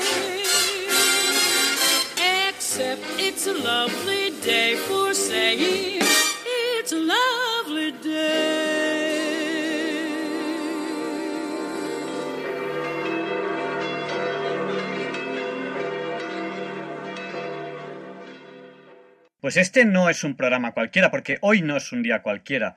Es 24 de diciembre de 2021. Y ya para terminar el programa, queremos recordar eh, el triste fallecimiento de don Justo Gallego, que es esta persona que con sus propias manos ha construido una, una catedral en Mejorada del Campo y que hace muy poquito tiempo nos ha dejado, hace mu- muy poquito tiempo ha fallecido. Y queremos recordarlo con esta entrevista que en su momento hizo Luis Antequera y con ella terminaremos el programa de hoy. Estoy en Mejorada del Campo viendo una obra absolutamente increíble que no me puedo creer. De un loco como San Pablo. De, de un, de un loco como San Pablo. Pero que en este caso se llama Don Justo. No, Justo Seco. Justo, justo a secas. Yo lo he visto como Don Justo, pero él reclama el llamarle Justo. Estoy frente a su obra, que es eh, lo que llaman la Catedral de Don Justo, que es algo absolutamente increíble que no se pueden ustedes imaginar en Mejorada del Campo, por cierto, muy fácil de llegar, mucho más de lo que pensé, y de unas, eh, de unas eh, dimensiones colosales. Justo, muy buenos días. Hola, buenos días. ¿Qué tal? Pues bueno, estamos aquí en la cocina, un estudio que tenemos aquí con lumbre porque están los días muy, muy fríos. Y bien, estoy haciendo escamas de chapa para las cúpulas. Tengo 28 cúpulas y hay que hacer mm, pues muy, 2.000, 2.000 kilos de chapa. Qué barbaridad. Pero justo yo veo esto y no me puedo creer que lo haya hecho usted solo. No es fácil, no. Bueno, solo, solo no. Yo he tenido sobrinos. Ajá. A los dos mayores han estado conmigo, luego se casaron, me han dejado solo, pero el ladrillo con un Land Rover que compré en Madrid, le, le puse un remolque y lo he traído yo de cachos de, la empresa, de las empresas que son nuevos, no cascotes. Y luego el proyecto por la noche, después de trabajar, le voy pensando y le he hecho yo pensando en él. No escribo nada. No escribe nada. ¿Dónde está ese proyecto? No, no, ese proyecto está ya hecho ahí. Está en su cabeza, quizás. No, en su ya- cabeza, quizás. No, está ya ahí fuera. Es la iglesia. ¿Cuántos años lleva usted trabajando en esto? Eh, justo. Bueno, pues he empezado me parece que en el año 61. Es decir, que lleva 52 años. Sí. Por ahí, por ahí, 50 o 51 años, sí. ¿Y cómo se le ocurrió empezar una Bueno, cosa tan eh, colosal? Es que ahí arra- arrancamos con que mi madre era una heroína, amaba la iglesia, era piadosa, todo lo que fundaban ella lo, lo hacía con hijas de María, eh, la acción católica no, porque era la cosa de juventud. Y mi madre me enseñó a amar la iglesia. Hijo mío, como Dios manda, decía. Claro. Me ha pegado de capalo. Justo, pero ¿de qué vive usted? Hombre, yo tengo un patrimonio, tengo 40.000 metros de tierra que he vendido y y he regalado terreno a gente pobre. Hay eh, entre mejorada y verdad, mejor, y mejorada. Y ese dinero lo dedica usted prácticamente Pues, íntegro a aquí, aquí esto. tengo 8.000, pero aquello, aquellos 40.000 los estoy invirtiendo aquí. Que yo no quiero nada, no, yo creo que será para el creador. Porque he recibido un- unas cualidades y un patrimonio y yo se lo ofrezco. Como Abraham al hijo. Pues aquello, fue, aquello fue un hijo, esto es, es una materia. Qué barbaridad, esto es un pedazo de hijo. Eh, justo, lleva usted 52 años haciendo esto. ¿Cuánto tiempo cree que le llevaría a terminarlo? No, si tuviera dinero en tres años, hombre. En tres años. hay que tener dinero. Sin dinero, ¿no? ¿Pero tres años usted solo? No, con el ángel. Con el Con ángel. el ángel, y si tuviera dinero metería otro, otra persona buena y peones y se acabó. Y lo haría así, seguro que en tres años. ¿El ángel dónde está? Ahí del ayuntamiento ahora viene. El ángel del ayuntamiento. Ha ido al ayuntamiento. Ah, ha ido al ayuntamiento. El ángel es una persona física. Sí, claro. Ah, no, estaba yo pensando en un ángel que le ayudaba a usted. No, no. Era un vecino que se hizo amigo y lleva 20 años conmigo. Y ustedes dos han levantado Bueno, todo mi, esto. mi sobrino y algún chico del pueblo, pero no muy poca gente, siempre poca gente. ¿Y, ¿Y de dónde sale todo el material que estoy viendo yo aquí? Bueno, esto cuando vino el acuario usted no se enteró, No, no, yo no me he enterado. Yo no sé nada. ¿no? No, no. Estoy Pues viéndolo por primera vez. Hace años, ocho años que vino y dio una noticia a toda España. Vinieron de Cataluña 300 de una unos reporteros que ve- venían bastantes. Primero me, me encontré en la puerta a dos, tres chicos y una mujer. Y me preguntan que si quería hacer un reportaje. Digo, hombre, aquí los reportajes hay que pagar, ¿eh? Y me colé, porque me dieron 6 millones, tenía que haberme dado más. porque la ¿Seis millones de euros o de pesetas? No, no, entonces eran pesetas. eran pesetas. Bueno, y lo hago por eso, por un ideal cristiano que mi mamá me ha enseñado. ¿Y Acu- Acuario qué es? ¿La, la marca de bebida? Bebida, claro. Es la Coca-Cola. ¿Y piensa usted seguir trabajando en esto, justo? Hasta la cruz. Hasta la cruz. ¿Qué edad tiene? Poco, 8-8. Ocho, ocho. Ocho añitos. Ocho añitos en cada pata. 88 años. No saben ustedes cómo está, eh, justo lo estoy viendo, lo tengo delante de mí, no tienen más que escucharle hablar, pero es impresionante el estado físico en el que se encuentra. En este momento está doblando una chapa, preparando una chapita chiquitita que pondrá en algún sitio. Sí, una escama para las cúpulas. Una escama para las cúpulas. La cúpula está abierta. Bueno, la grande no está empezada, pero yo tengo ya empezada aquí, mire. A ver. Ahí ves una empezada. Sí, ¿Sabes? sí, sí, está chiquitita. Y otras que tengo, tengo 28, pequeñas, grandes. 28 cúpulas. ¿Qué tamaño tiene esta iglesia por comparación? ¿A qué se parece? Bueno, esto, eh, ¿a qué se refiere? ¿Al arte? No, no, el tamaño, el tamaño, ¿a qué se parece? Ese como... Bueno, he sacado de, varios sitios. eh, La cúpula es del Vaticano. Sí. La Casa Blanca es la entrada principal, donde Ajá. están los presidentes. Luego en Madrid, la calle Alcalá tiene una cúpula pequeña en el metro, Foli- eh, la, la Gran Vía hay una esquina, y he sacado siempre ideas de castillo medieval por fuera. Ajá. He mezclado, almenas, sí. Y en cuanto a su tamaño, ¿qué sería? Tamaño, oh, Sí, tiene 50 por 20 de ancho. 50 por Con, 20. con crista abajo. Qué bárbaro. Con una cripta. ¿La podemos ver, la cripta? Sí, sí, sí. Ah, muy bien. Se puede bajar. Justo, absolutamente impresionante. Absoluta... Ah, y toda la...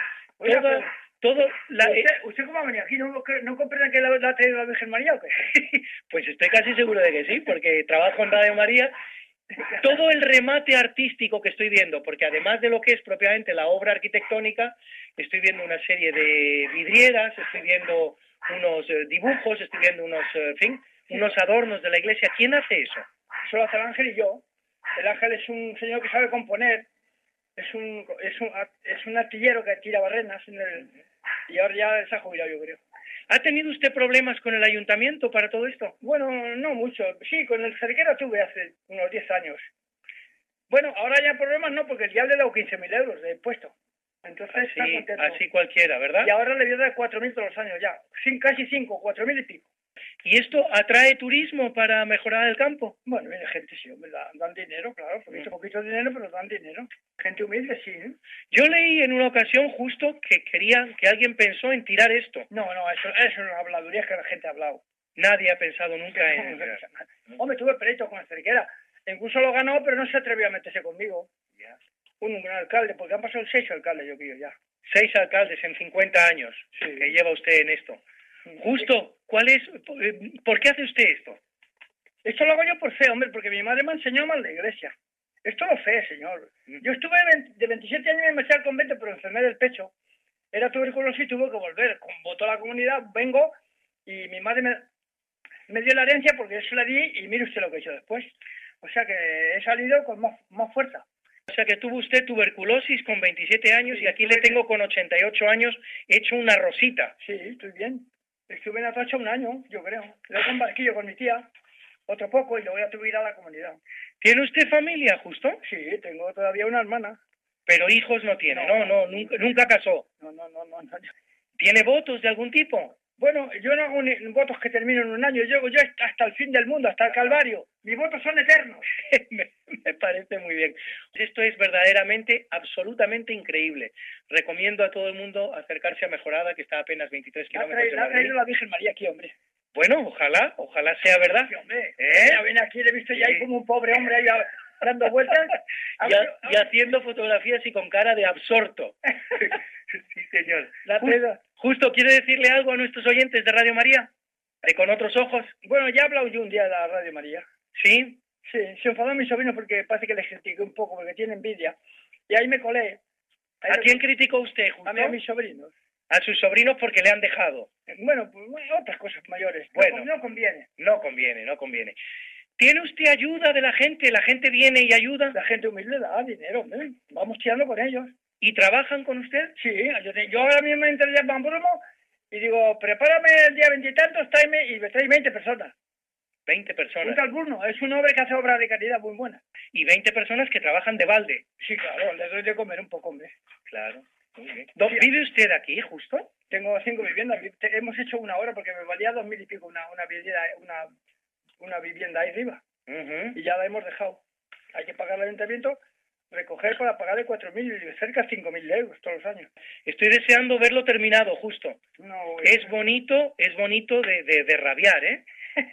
Además no se corresponde con ningún estilo, es la mezcla de todos. es la mezcla, sí. Es la culminación. Exacto. De todo el arte que hay en el mundo. Sí, señor. Eh, Ha dicho usted una cosa buena. Se lo habrán comparado seguramente muchas veces con la Sagrada Familia de Barcelona. No, no, no, esas comparaciones, yo les explico que eso a mí no me gusta. Tiene mucho pico, mucho ángulo, las torres de pico no me gusta. Es más bonito esto. Eh, estoy, se lo digo de nuevo, absolutamente absorto. Porque yo le digo a usted que doy gracias a la Virgen María por haberle traído. Bueno, de verdad, pásense por mejorar el campo. Los que estén ustedes en Madrid, 23 kilómetros. Es espectacular. 15. Por aquí, por esta autovía que han hecho ahora, en menos unos 15 kilómetros. Es un viajecito de nada. Y le verán ustedes aquí trabajando. Yo he venido sin cita previa ni No, nada. no, no, no. He preguntado en el pueblo a una persona que me ha dicho, ahí está justo, pase usted dentro. Hay unos perros que ladran, pero que son muy cariñosos. y nada más. Y, le- y lo encontrarán ustedes y podrán ayudarle en lo que, en lo que estimen ustedes conveniente y podrán saludarle, charlar con él y ver lo que es su increíble obra. ¿Hay algo parecido en el mundo? ¿Hay alguien como usted trabajando solo en Yo- una obra de estas Yo creo dimensiones? que yo no he oído nunca nada, ni he visto por ninguna prensa, ni por radio, ni por... Entonces serían, pues no sé, ahí a la radio, sí. No, no se ha ido nunca cosa, cosa igual. Yo, eh, al escuchar de pequeño el Evangelio, eh, le, le he rumeado y entonces le he sacado fuera. Cuando yo he escuchado, no, no es como dice, Cristo es la semilla que cae y viene la pie, el pedregal y, y no nace. En la zarza lo, lo agosta. Y otra que cae en camino se la lleva el viento. Pero lo que cae en tierra buena da 100 por uno. Justo, ¿ha llegado a, a darse misa en este templo? Sí, claro. Cuando el Papa ha venido, eh, la juventud han venido de, de Alemania, eh, Portugal, Brasil, sí, ha venido grupos, sí. Y, y, y se ha celebrado misa en este Hombre, templo. el liceo, un colegio francés, hace ya lo menos 30 años que estuvo aquí con un colegio celebrando misa. Dígame, ¿cuál es su más ilustre visitante?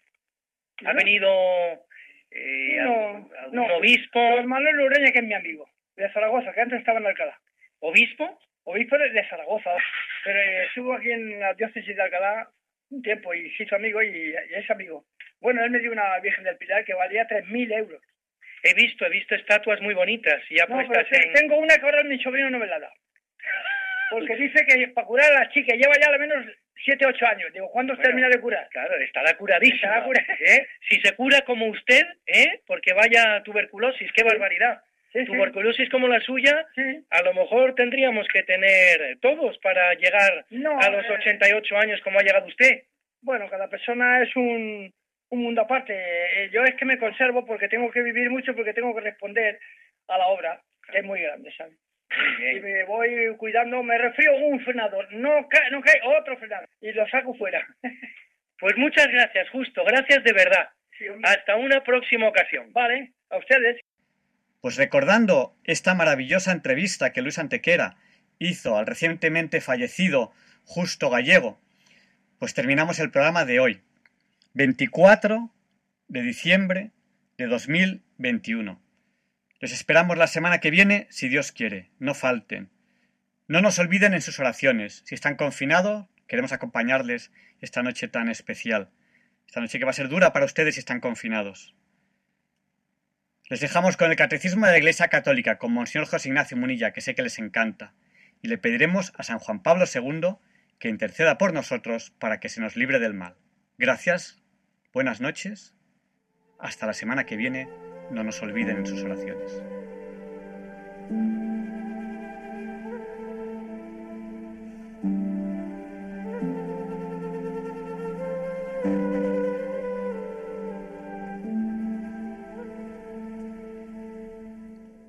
Y así concluye en Radio María el programa Diálogos con la Ciencia.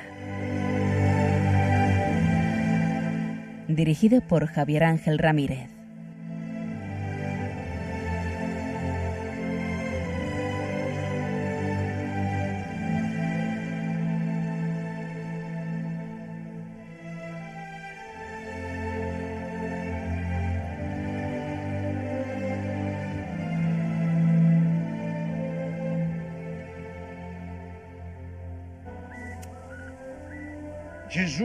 Annunzia molte volte la paternità di Dio nei riguardi degli uomini, riallacciandosi alle numerose espressioni contenute nell'Antico Testamento. Per Gesù Dio non è solamente il Padre di Israele, il Padre degli uomini, ma il Padre suo, il Padre mio.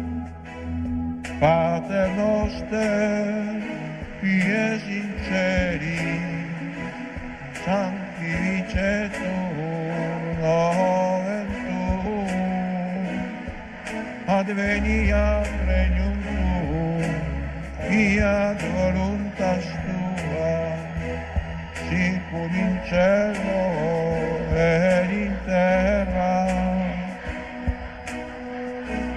Panem nostrum quotidianum da nobis hodie, et dimitte nobis levita nostra, et nostri vittimus, debitoribus nostri, et ne nos induca in tentatione, sed libera nos